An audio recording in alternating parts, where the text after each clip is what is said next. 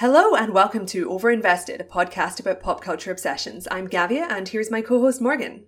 Hello. So this week we put our episode theme up on Patreon as a kind of poll situation. People could decide whether or not we should watch Solo and the overwhelming majority said yes. And so Morgan has now seen Solo. To give just a little plot summary for those who haven't seen it, we will be spoiling this movie, but it is of course the prequel to the original Star Wars trilogy, focusing inexplicably on Han Solo, and it kind of fills in his backstory. You know, it starts off when he is a young man on Corellia, which is basically it's like a shipbuilding planet where he's a petty criminal and his girlfriend is played by Emilia Clarke from Game of Thrones. Her name's Qi'ra, And, you know, they get separated. So he spends the rest of his early 20s trying to get back to Corellia so he can save his girlfriend.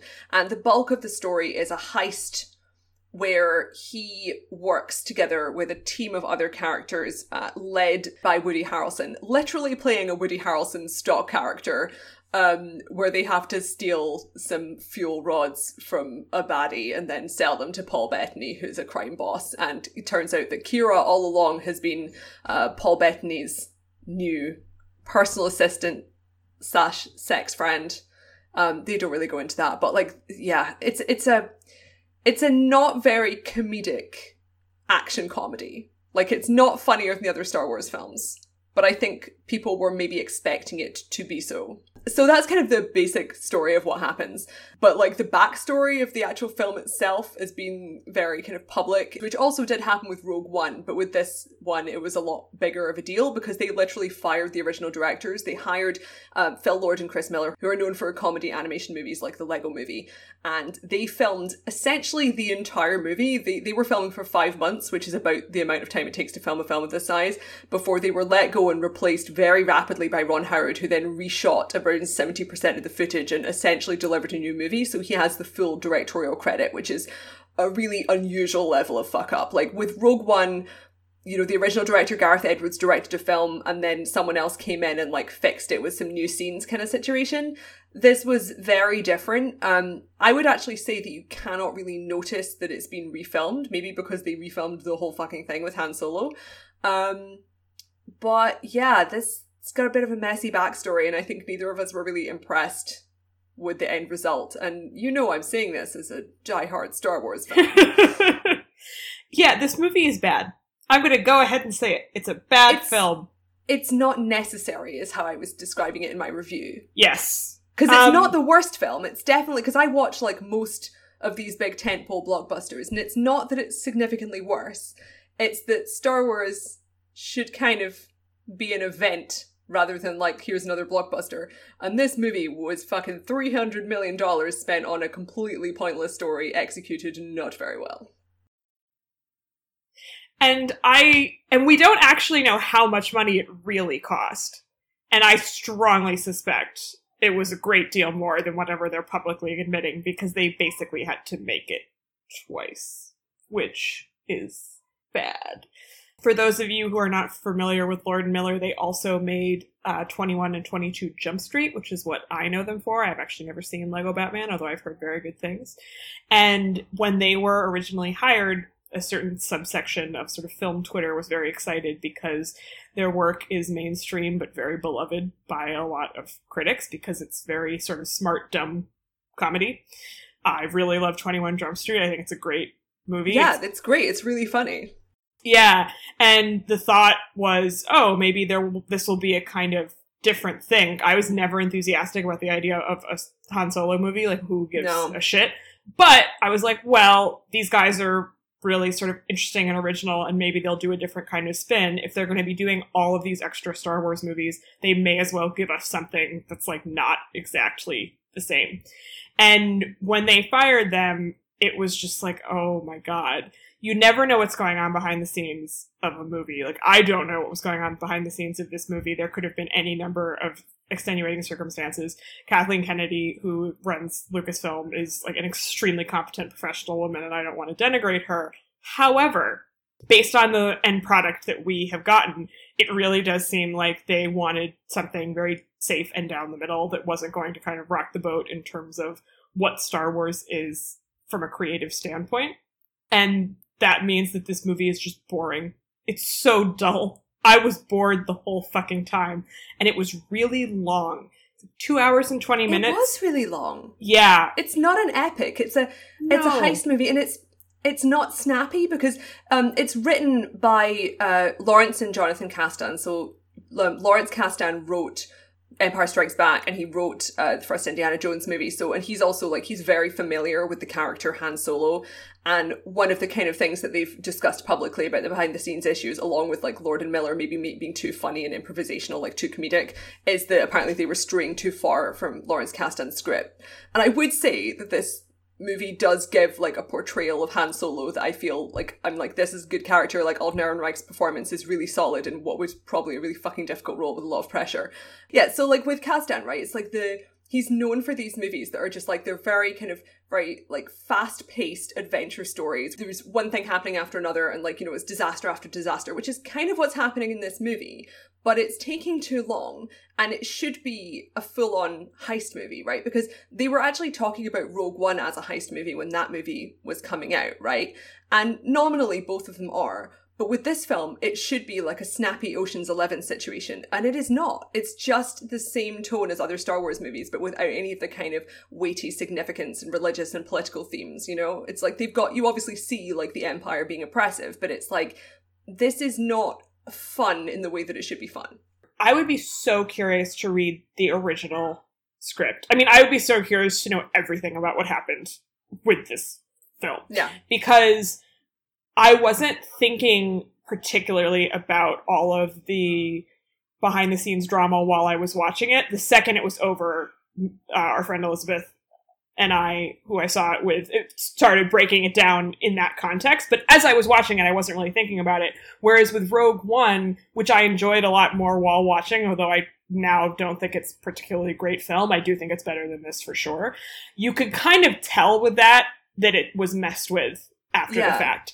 It's not that you can tell, like, oh, this guy did this scene and this guy did that scene, but especially in the last third of the movie or so, there's just a sense watching it that things have been moved around and edited in a different, in a sort of odd way, and it, it just feels like there were more than one set of hands in the pot. With this, you don't really get that sense, I think. And that's a credit to them for doing a really good job with all the, you know, reshooting and mm-hmm. rehiring and whatever.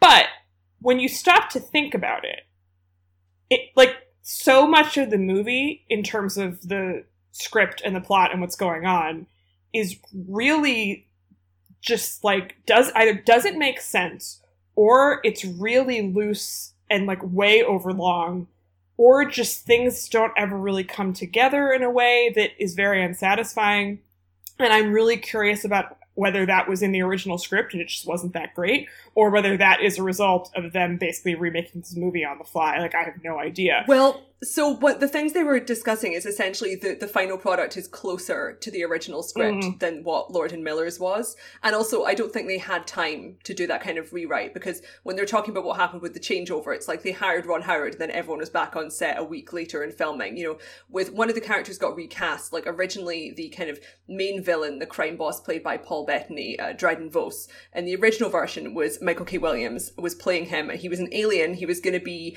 this kind of mountain lion alien um, and it sounded, you know, really interesting. And obviously, when you're reshooting this fast, you don't have time to CGI everything. And Michael K. Williams had um, a commitment uh, somewhere else, so Paul Bettany happened to be texting Ron Howard, text him being like, "Hey, you've got the new Star Wars movie. Any roles for me?" And then two weeks later, Paul Bettany was on set filming this movie because he is like Ron Howard, someone who is basically very reliable and happened to be free. and I mean, he's fine. Like, obviously, I love me some Paul Bettany. He's got a lovely, beautiful costume in this in this movie, but he is just not an interesting character. He's just like an evil man in the same way that Woody Harrelson is playing untrustworthy mentor. You know, he's like, oh, I'm crime man. right It's like because it's a situation. I was thinking about it. I was like, I don't begrudge Woody Harrelson taking the role because everyone is going to take a role in Star Wars. But the idea of casting him is such an incredibly obvious and boring casting choice. And then what they actually do with his character is terrible. I don't know if you want to discuss him and Val now or kind of wait till a bit later. yeah let's do that later when we talk about the woman Yeah. problems. But I totally agree. I love Woody Harrelson. I think he's t- wonderful. I enjoy his acting so much in general. And he just was not that interesting in this movie because what they gave him to do, as you say, was so generic. And I found that to be the case with most of the performances. I just I just did not think the script was very good. And then I thought that they had not done a good job editing it down. And again, this gets to all the production woes. So like at the beginning, near the beginning of the movie, there's an incredibly long train heist sequence. And it goes on and on. Well, that was the point. Like during that scene, that was the point where I realized I was writing my review in my head while I was watching it, which is not something that you should ever be doing. like you should be focusing on the film. And I was sitting there like, what's my lead going to be? right. And I really enjoy good action movies. I enjoy a good heist film.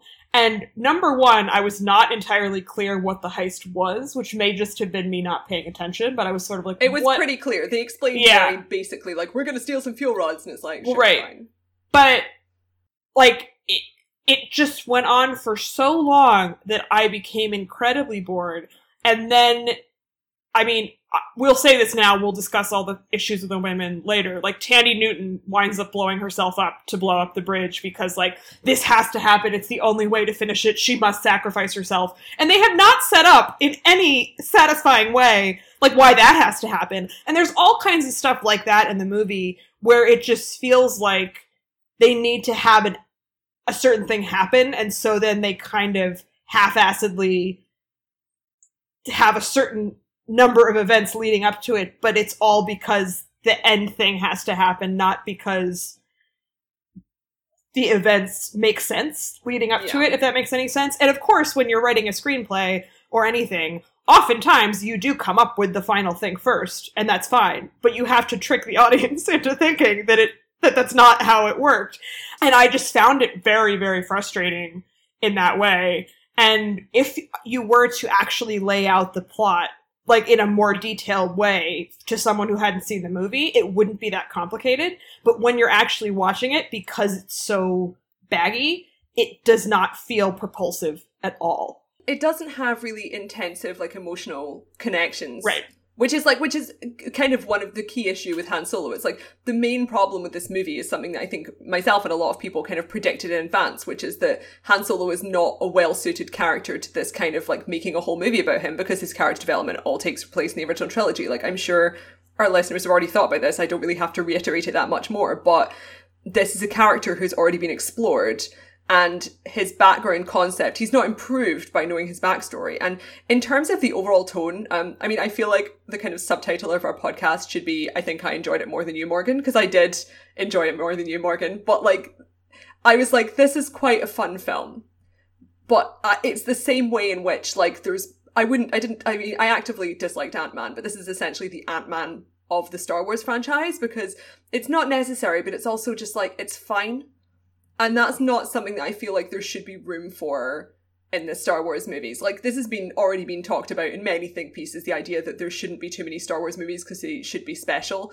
And you know, obviously they're gonna keep making them if they make money, which this hasn't. But like the the impression I got kind of when I was thinking about the film afterwards is that it feels like Star Wars because the kind of Star Wars universe is incredibly deep and well written, and they've got this massive infrastructure of people who are doing concept design and character design and all that kind of stuff, and they've got this political background that they can really lean a lot of stuff on. So all of the kind of surrounding materials are still just as good as they are in the other films. Like it's perhaps not as imaginative as The Last Jedi, but you're still like, well done, that's a cool alien, and so forth but it's just built around nothing, and that's not something you can say of any of the other Star Wars movies. Like, if you've listened to our Phantom Menace podcast, I fucking talked poor Morgan's ear off about how I'm just like, I love the deep emotional concepts behind the Phantom Menace, even though it's like a trash movie where all the dialogue is absolute nonsense, right? And this was the opposite, where it was like, you know, you've got a few funny lines, like, obviously some of the actors are great, like, everyone loves Lando, um, and like Phoebe Waller-Bridge's droid was fun, but like there's nothing there, and it doesn't like Han Solo doesn't really go through like a major life changing experience, and they kind of even like they they kind of hang a lampshade off that in the first scene because he has this moment where like he's confronting someone and then kind of like gets out of it by fucking up, which is a classic Han Solo move. But he's like, someone's like, "You'll never learn, will you?" And it's like that's the point. He is a static character, and that has like a lot of pathos when he's old, and you realize that like Chewie's basically looking after him, and like he's fucked up his life and all this stuff, and it's a very miserable story. But that's the interesting part. Him being 22 and being bad at crime is not interesting. And there were two separate occasions in this film where like a powerful and accomplished woman is like, you're just really great. Which I was like, I couldn't, because like, even though my review was like, you're gonna find this fun if you like that kind of thing, which is true, um, you should never have a moment where a powerful woman is like, Han Solo, you're great. That's the opposite of what Han Solo should be. And most of the film had a pretty good handle on his character, even though the film itself was a bit of a drag.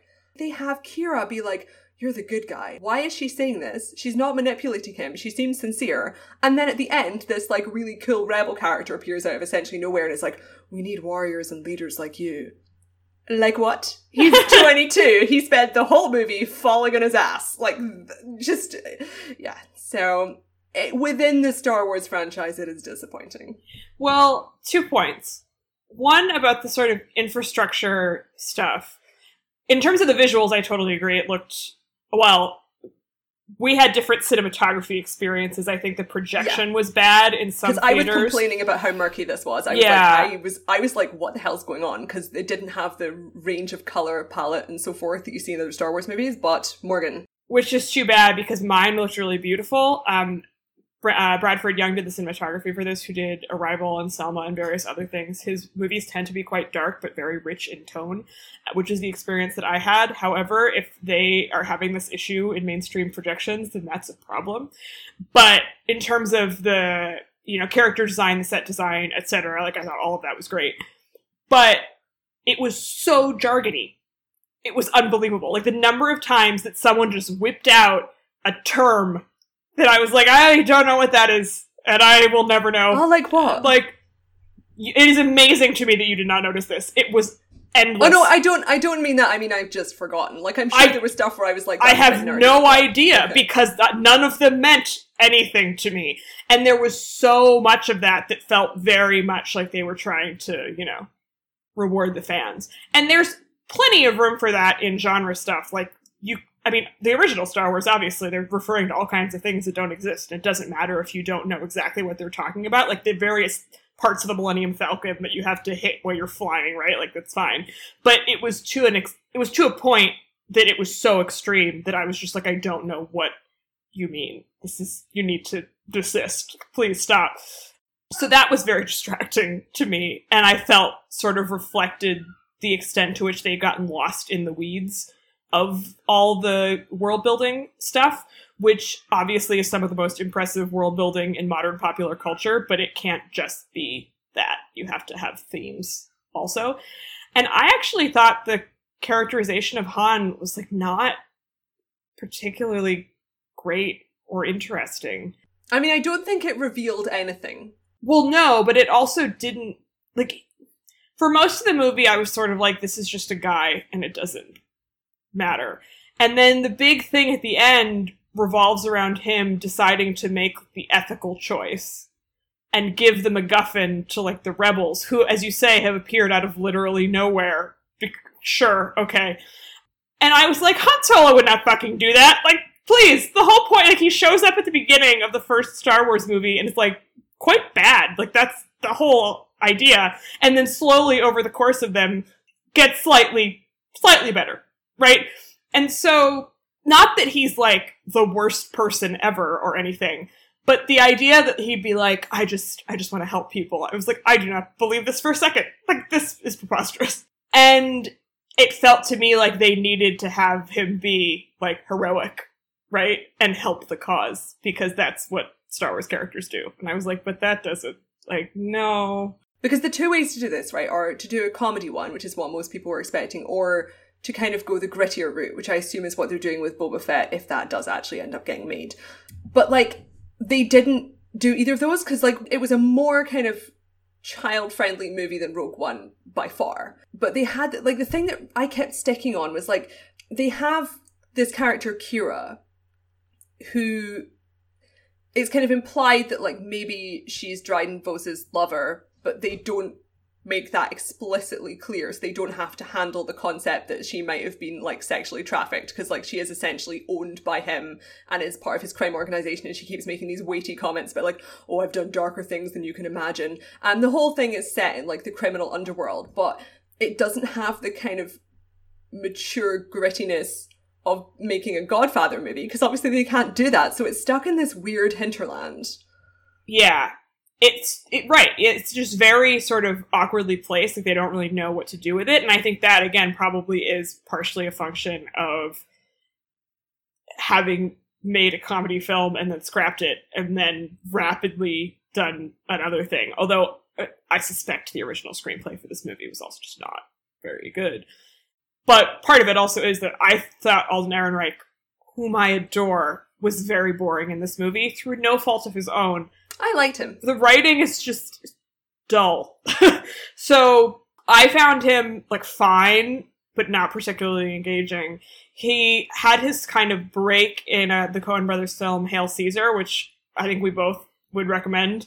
It's, oh God, he's so good in that. He's one of those. He has one of those rules where you're like physically laughing so much your body hurts. Yes, and I remember like I and basically like everyone who saw that came out of that movie was like that kid is going to be a movie star. Like he is so unbelievably hilarious in that movie, so charismatic. And when all the behind the scenes stuff was going down with this film, one of the things that got talked about a lot was that they had had to hire an acting coach for him which happens all the time. Like that's not abnormal. But they clearly were throwing him under the bus because yeah. like they just needed a scapegoat. I think he was one of the best things about the movie. Like yeah, consistently. I just don't. I don't agree with you. I think we just we part yeah. ways there. I found like, him really dull. He looks nothing like Harrison Ford. He also didn't seem like he was doing a strong impression of Han Solo. But there were moments where I was like, your facial expressions literally look like you fucking are Han Solo. I think there were a few moments where I thought that too, but and I wasn't, I didn't want or expect him to be doing a straight up impersonation because that would have been weird and unsettling and like not satisfying at all. Hmm. But, but, and as I said, we have seen him be intensely charismatic in another movie. He also did a little sort of fantasy romance film called Beautiful Creatures that's very schlocky and fun, in which he's great. So I'm Team Alden. Like, he's, I'm a fan. I want him to do more stuff. I will happily watch him in other roles. But he's not fucking Harrison Ford, right? And this is not. No one could have taken this role and no, succeeded, in my opinion, right? And I remember all of us talking about this years ago when they were casting. I was like, nope, like who is going to be foolish enough to do this? Of like, like, ludicrous names. They had like what's his name from Baby Driver and stuff. He was on like the, the last. It was like the guy from Baby Driver and like what like Jim O'Connell or whatever his name is. Joe O'Connell. No, that was Jack O'Connell was the person I said they should pick. He oh, was not actually on the short okay, list. That was just my guy, fan casting. The guy from Man from Uncle then, because I always mix those two up. But like maybe he was like the, the short list was just bizarre anyway. But it's like the whole concept behind this movie, as we said, is like bankrupt because you cannot like have this character it just doesn't work. But like something I've been thinking about recently that maybe I should actually write about at work, come to think of it, is that this movie feels like a tie-in novel because I like tie-in novels. I read a lot of them, right? But the point of the tie-in novel is that it's different from reading a normal book and it's also different from reading fan fiction because fan fiction is almost always like either you're solving a problem that's wrong with the canon or you're giving some kind of emotional fulfillment. And with tie-in novels it's like i want to see more of this world but it fills in some kind of canonical gap. So to a certain extent they're informational you know?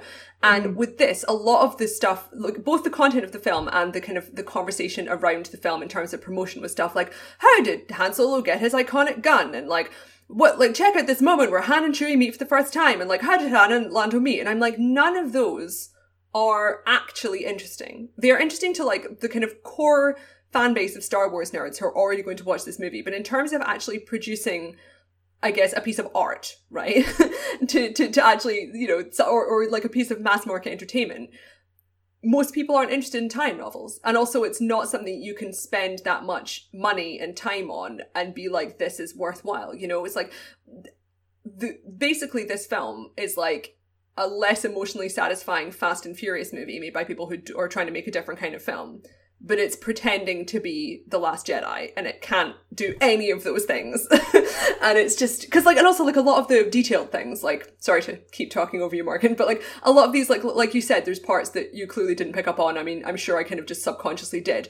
But the part at the end like the final i guess twist is just so egregiously absurd. Like at the end um qi'ra emilia clarke kills off paul bettany the villain and it's like actually the person who was in charge of this crime gang all the all along was Darth Maul. and it's like I completely accept that most viewers of this film will remember Darth Maul because he is perhaps the most memorable part of the Phantom Menace, but everyone thinks he's dead. Technically, he's alive if you've watched the Clone Wars animated series, but I would estimate b- between 5 and 10 million people worldwide have, have watched that. Probably not watched most of the episodes, though. And once again, they were already going to watch the movie. So it's like, what the fuck have you done? Why is Darth Maul here? It doesn't add anything to the story. It's like a weird Easter egg that even most Star Wars fans are going to be like, oh, okay, sure. well, I was listening to um, the the Ringers podcast on this film, which you could find on their network, and they were saying accurately that this clearly is meant to serve the same function as Darth Vader showing up at the end of Rogue One, right? Being like, oh my god, look who it is. But like Darth Vader at the end of Rogue One, which I don't know if he necessarily needs to be there, but I completely understand why they put him in because it's fine. Yeah. Right. Like whatever. I was not upset.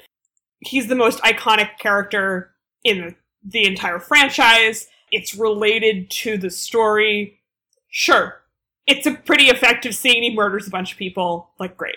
This, it's like literally what the fuck? Like, it's not jarringly confusing. And it's also meant to be an emotionally weighty moment because you're meant to care that Qi'ra's decided to like go and be a crime boss, and you're like, instead of lingering on what is allegedly meant to be an emotionally important moment in Han Solo's life, you're like, oh, and here's Darth Maul. And it, it really does feel okay. like a Marvel movie in a bad way. Yes. Right? Because it's yes. like, oh, here's a teaser, and it's like, this is cheap and unnecessary. so bad. Bafflingly bad they keep comparing themselves to Marvel, which is really interesting to me, like, t- defending the movie's poor performance. So, if anyone hasn't seen the box office numbers somehow, this movie made, I think, around $105 million over the three day weekend in the US and something like between 30 and 40 internationally, which is about half bad. of what Rogue One made, basically. Yes, very unimpressive. And the argument was was made by Lucasfilm, like, oh well, you know, not all of them have to be hits. As you said, they compared it to Ant Man, and they said, you know, people aren't getting sick of the Marvel movies, which come out twice a year, so there's no reason why we shouldn't be able to do this. Basically, All, but it occupies sh- a completely different cultural completely space. Completely different. Also, we you know should point out that Disney owns all of this stuff now, so this is also just like a weird situation. But it is not the same thing at all the Marvel movies are made up of like several different franchise properties that make, even though, I mean, recently the Marvel movies have started getting tonally quite different, which is exciting. But even when they were all kind of generically samey samey, the heroes are different characters. Like your an Iron Man movie and a Captain America movie are not the same thing. They are different beasts. Star Wars is not like that. and it occupies such an intense emotional, nostalgic piece of the cultural psyche that just flooding us all with them, I, I don't think is going to pay off for them. And also, even the fact that they released it in summer instead of being like every Christmas we watch a Star Wars movie is confusing because yes. last year, year before, year before that, Christmas Star Wars movie. Then this year they got it in the summer, but then the next Star Wars movie is coming out next Christmas, so it's like this weird blip where they're like, we're not trusting it with the Christmas market or whatever. Like, it's very. Well, I think they want to try to do two a year.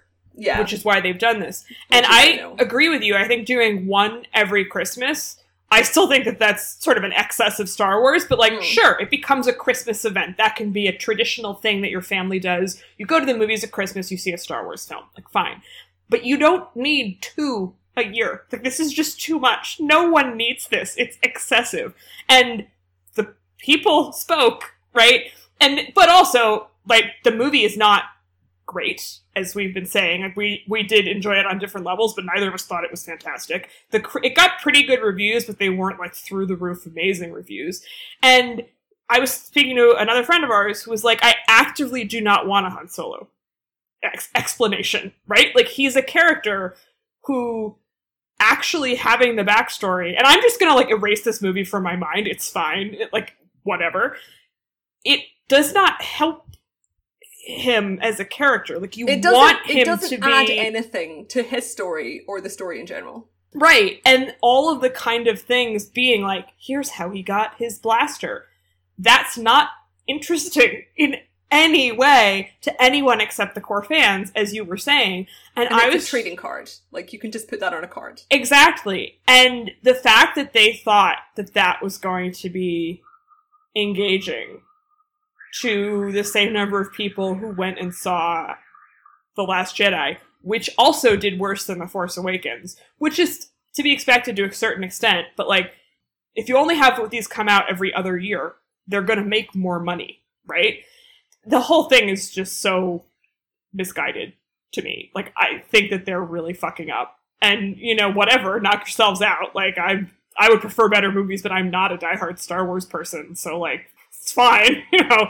But it's I mean, the thing is, it's no skin off my back if the Han Solo movie is bad. But the thing that frustrates me is that all this money and stuff could have been given to like a different character. Yes. you know, because like the obvious number one conversation about this is why are there not more movies with like a person of color as the protagonist, right? Because like every Star Wars movie, as everyone has pointed out already, has a, like a white brunette lead woman yes. and then all these men surrounding her, you know. And they've I mean Boba Fett is like the kind of the conversation, right? Because it's like the there's kind of a conflict at the moment in terms of the responses to this. There's like obviously old school fans who are just like, I've loved Boba Fett since I was a child and I can't wait to see the Jetpack Man movie, which is like an opinion I cannot hold with. And then a lot of people are like, actually this is like the only chance for a massive blockbuster to be led by a Maori character, which is legit. And then there's basically my opinion, which is that this character is very boring and like the concept is not good, but like also at the same time, Star Wars really needs to make a movie with a character of color in the lead. And Han Solo was a bad choice. And so they've got this weird situation where it's like you've made yet another movie where like the whole creative team and the lead character are all white men. And you've wasted it on this story that's like nothingness. And also, it's not just kind of unnecessary as a concept, but it's also unnecessary to the viewing experience. So part of the reason why so many people have skipped this is because like you feel like you can skip it, right? Like you cannot skip episode whatever number because that's like an essential part of the Star Wars narrative. Yeah. Well, right, and I would be so curious to know how much money Rogue One would have made if they had flipped these in order, right?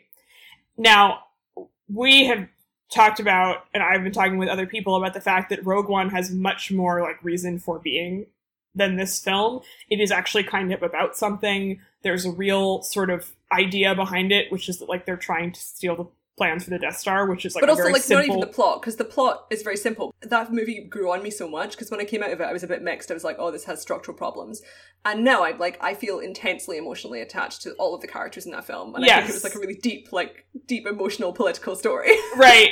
I don't think that's like the standard experience of people watching that film, though. but Like- it is for star wars fans and it's Right. not for han solo which is the thing Yes.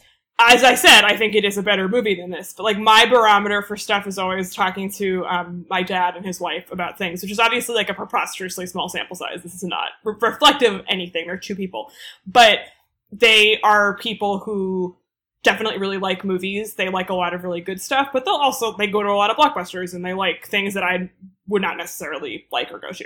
Um, so they're I think more reflective of like the average viewer than I am.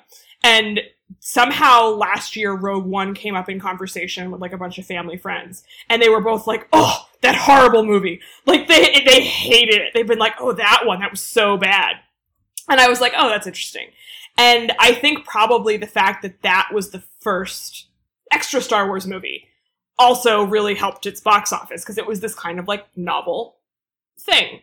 Um, and it did offer a kind of different perspective than the other films that we hadn't seen before. And obviously fans did really like it. Like I'm not mad at that movie for existing, but I think it had it had certain factors that like novelty factors that Mm. helped its box office. And I wonder if like future whatever the term they use for these non-episode movies will continue to not do so well. Because obviously you can never really know what is exactly causing this. Like the fact that this movie didn't get the best reviews i'm sure contributed. Although they didn't get terrible reviews either. Um but I, I just it will be interesting to see what the trend is. Like how many people really are dying for a boba fett movie? I don't think the huge huge numbers. We'll we'll see if it just sort of continues to trend downward. But as you said, this is also uh, a movie about a man, and why don't we take this time to transition into speaking about the female characters in this film, which were bad. This was a problem. Emilia Clarke cannot act. Think of all the posh, young, white English ladies she is stealing roles from who can and she's just swooping in there. but there. The people, but the people they auditioned, like they, there was like a really long list of people they were considering for this, right? Because like the, there was like there was a long period where they were like, oh, is it going to be Emilia Clarke or is it going to be Tatiana Maslany for this character, right? and also Tatiana Maslany was up for like another Star Wars movie, I think. But Tessa Thompson and Zoe Kravitz were both up for this mo- this movie. No. So Jessica Henwick, who has a really minor role in one of the other Star Wars films, and they were like, This is scandalous to me. I know it's it's shocking. It's like Tessa Thompson, the world's most charismatic actor. So Emilia Clarke, as we said, she is, I would say, in the modern Star Wars franchise, she is by far the worst actor because everyone in it in the other movies like currently is they're either good or they're very good. You know, there's no point where you're like, wow, dodgy performance, right?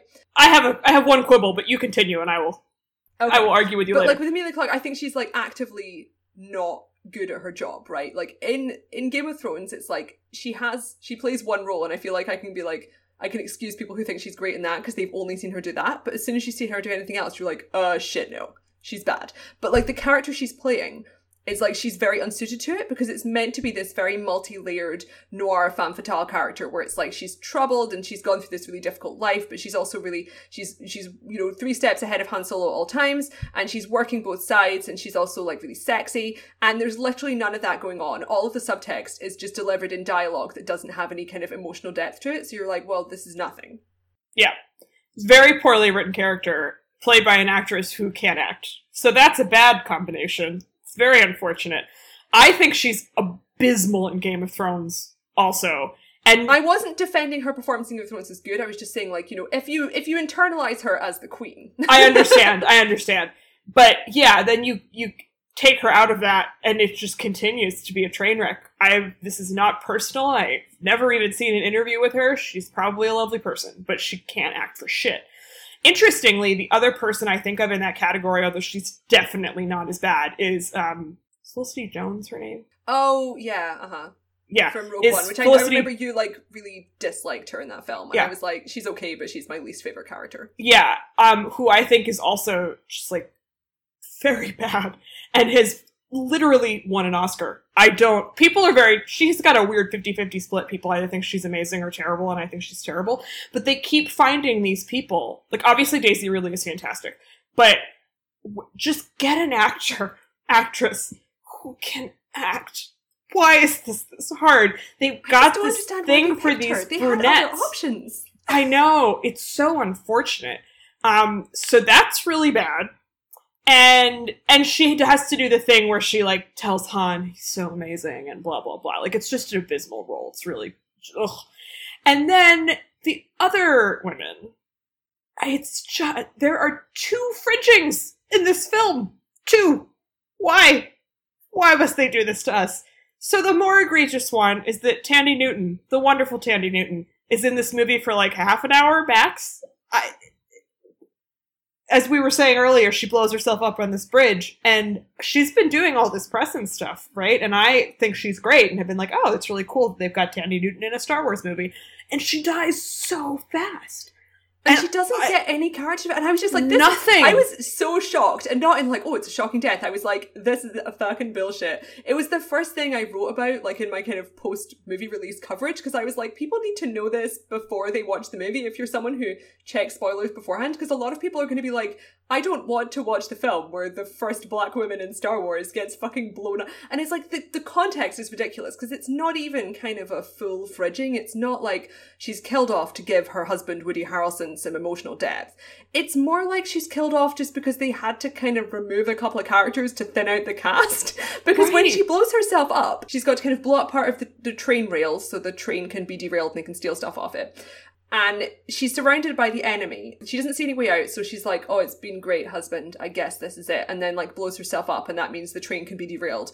But she's not sacrificing herself to save the lives of the team or her husband. She's sacrificing herself so her husband gets a payout. And even though the scene does technically mean like, "Oh, she couldn't survive anyway," they decided to write that scene. So it's just like it's a very poorly written situation where her life is undervalued and then after she's dead, you see that Woody Harrelson is like angry about it and he's upset, but then it doesn't become like a core part of his character. And you've wasted this amazing actress who's also like really hot right now because everyone fucking loves Westworld and she's the only good thing in Westworld. and it's like, what are you doing? She was so cool. And they don't, and like the obvious thing that they should have done is just swapped their roles around because then you have a really interesting kind of like mentor student dynamic with Han Solo, which you would not have been expecting. And instead you've got like, oh, Woody Harrelson playing the character you expected and Thandie Newton's dead. Well, right, and you know that did, literally did not occur to anybody to do that, which is what's so depressing. It's just so oh, especially the constant the constant media pressure for Kathleen Kennedy and Lucasfilm to hire people of color and women to make these movies, and then it's like, uh, this is what you delivered. and after the Last Jedi, right, and later, um, when the sort of rebels show up at the end nonsensically, the the sort of head bandit and it's like these bandits who turn out to be rebels whatever. Um she takes off her helmet and it turns out it's this young kind of mixed race girl which you know is supposed to be really shocking. And i think everyone in the theater thought that it was their daughter. Like i, too. certainly I was like, did. Oh, it's their daughter. and everybody gasped. And then you realize that it's not. And clearly they just wanted to cast another person of color in the movie. But the only way they could do it was this like nonsense role and I, oh my god i was just so aggravated. Like it was so and I, I hate the trope where it's like someone takes off their helmet and it's like actually it was a woman all along. And it's like, yes. that's not a good reveal. No That was that was maybe a good reveal in like 1970. right like that's, you cannot do that now. And I was just like, and also like the character, and as soon as you introduce her, it's like simultaneously the character is like very basic, but also conceptually is immediately more interesting than Han Solo, even though she's not explored at all. Because you're like, oh, she's a teenage girl who's somehow at the head of this bandit troop who disguise themselves as a crime gang, but are actually supplying the rebels with all this material. That's more interesting, and it's still a heist movie. right so oh my god but the one the one woman who actually gets some great stuff to do although they still treat her badly is l3 the droid voiced by phoebe waller-bridge who was the only thing that consistently got laughs out of my audience who basically were silent the entire time i must tell you her physical comedy is so good. Yes. So this afternoon, I went to see the new independent film First Reformed, which I recommend to anyone who wants to feel incredibly depressed. It is a rel- it is a religious climate change drama. So just wrap your head around that one. It takes place in the winter. There is no color anywhere, and people were laughing more in that film than they did in Solo. That like objectively, absolutely, I was like, oh, this is really unfortunate. like, oh no. But the one thing that everyone was laughing at in my theater was Phoebe Waller-Bridge is this droid who wants to liberate the machines. Tremendous. Just wonderful. I was like, you are great. I love this. Y- You clearly improvised like everything that you're saying, and it's better than everything else in the movie, so that's fine. And they still kill her so prematurely, and Lando's really sad. I was like, are you fucking kidding me? Like, why? Why would you do that? I don't. Oh. Yeah, there wasn't any reason for her to be dead because they could No. just had her fly off into the sunset with Lando and be like, "Oh, cool." And then have her in the Lando movie that they're supposedly going to make, right? Like, They're not even. They're they've just talked Right. about it. They're Right. not even. I don't actually believe that's going to happen. But if they were ever theoretically to do so, then they could have like it doesn't make any sense for them to have killed her. The only reason was that then Donald Glover, who of course is wonderful in this film, although I didn't think they even gave him enough to do. Oh no, they definitely didn't. Because I was like, I was enjoying him, and then towards the end, I was like, Lando actually hasn't had a role. no, he's really just in it. it's- Yeah, Yeah, he's just there to like deliver a really great Lando performance, and his Yeah. clothes are great, and he's really fun. Um, but it's actually less meaningful than his role in the original trilogy. Because Oh, in that for you're sure. actually getting re- introduced. Like I checked, and he has 14 and a half minutes of screen time in the original trilogy. And you get like a whole character from that. You do really get what kind of person he is. There's a lot of basis there. And in this, they really kind of extrapolated from that, and they were like, "Great, you've got a perfect Lando characterization here, and cast it really well." But it didn't explore anything. And unlike Han, that's a character you can explore. yes. So It's very frustrating. I it just felt like yeah, it, it was a movie that had no idea why it existed. The only reason it existed was to make money. Um, our friend Elizabeth, the thing she immediately compared it to, which had not entered my mind at all, but I thought it was a very apt comparison, was Fantastic Beasts. This is definitely a better movie than Fantastic Beasts, which is its own sort of unique category of incompetent If, if someone was like, "We've got to watch the Han Solo movie tonight at my house," I'd be like, "Sure, okay." If someone was like, "We've got to watch Fantastic Beasts," I'd be like, "I've suddenly got a migraine." right like goodbye i'm leaving now. Um but it is definitely a valid comparison in the sense that those are two movies that absolutely exist for no reason other than to make a profit. Like that's it. That's the only reason that anyone was like we must do this 100% the only reason. And it was really interesting. We went back to her apartment after and we watched um, x-men first class which i had not seen in a couple of years although i have seen it many many times. And it we had not planned this to be like a conceptual double feature or anything but it was totally fascinating because i was like oh this movie actually has like a reason for being.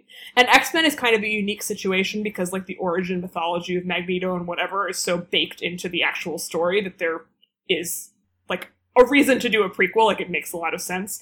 And the space the franchise was in at that time like the original actors were getting old they wanted to reboot it like whatever it's fine.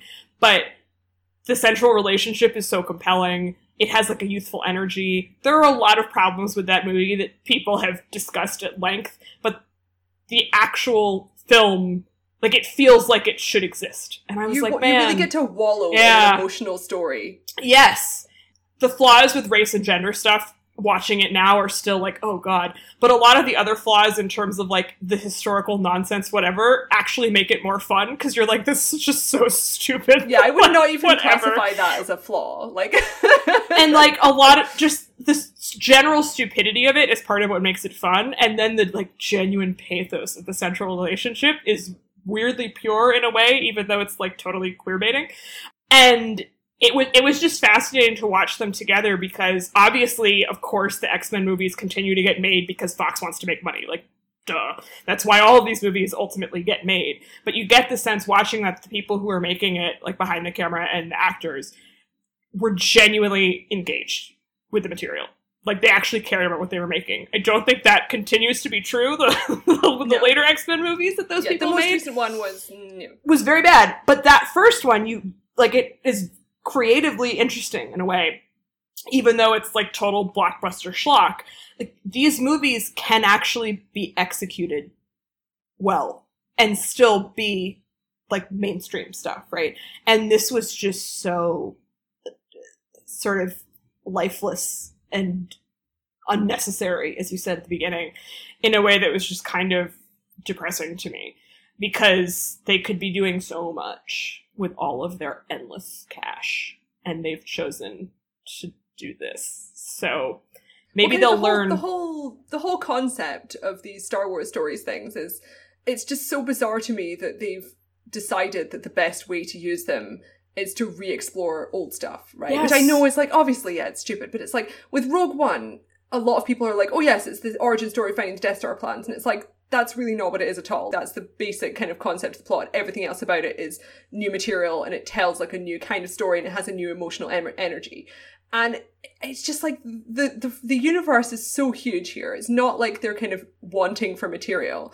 The the idea of like reiterating this like Han Solo stuff is just why are you doing this? And like the, the the examples of stuff that like I really want a movie about personally, everyone has their own stuff. A lot of people are like, I really want them to bring stuff back from the old kind of expanded canon, Mara Jade or whatever. Even just watching Phantom Menace, I was like, we could have like a whole movie that's just about the handmaidens Yes. a bunch of teenagers who go to diplomat school and go on like cool adventures. And you could have a whole movie about the Jedi Academy. You can have like historical movies set earlier in the time, like thousands of years in the past about like the Jedi. You know, you could do a martial arts movie about like the early Jedi. There's so much material, and it's like, oh no, we're gonna do like a generic action movie, even though there's like 50 of those from every other franchise. But yeah, we've we've done our complaints now. yeah. We have re- reiterated ourselves. Don't watch this. Go to another film. Rewatch Black Panther. I don't know. oh yeah, Which is officially going to be the highest grossing movie of 2018 now. There's just, yeah. There's no I mean, unless Aquaman yeah. mysteriously becomes the most popular movie of all time, like, Yeah. it's going to be Black Panther. Which, you know, a, a movie about people of color with great female characters. Perhaps someone will learn from this, or they won't. Ugh, we'll see. Um, yeah, thank you for listening to us bitch and moan about Solo for a long time. yeah, Uh, it's so weird to feel this negative about a film, which I actually would classify as fine. I Yeah, would want to see a fine Star Wars movie. precisely. Yes. Um, if you would like to uh, support us on Patreon and have access to fun extra content and vote on things, you can find us at patreon.com slash overinvestedpodcast. You can also find us at our website, overinvestedpodcast.com, on Twitter at overinvestedpod, or on Tumblr at overinvestedpodcast. Thanks. Bye.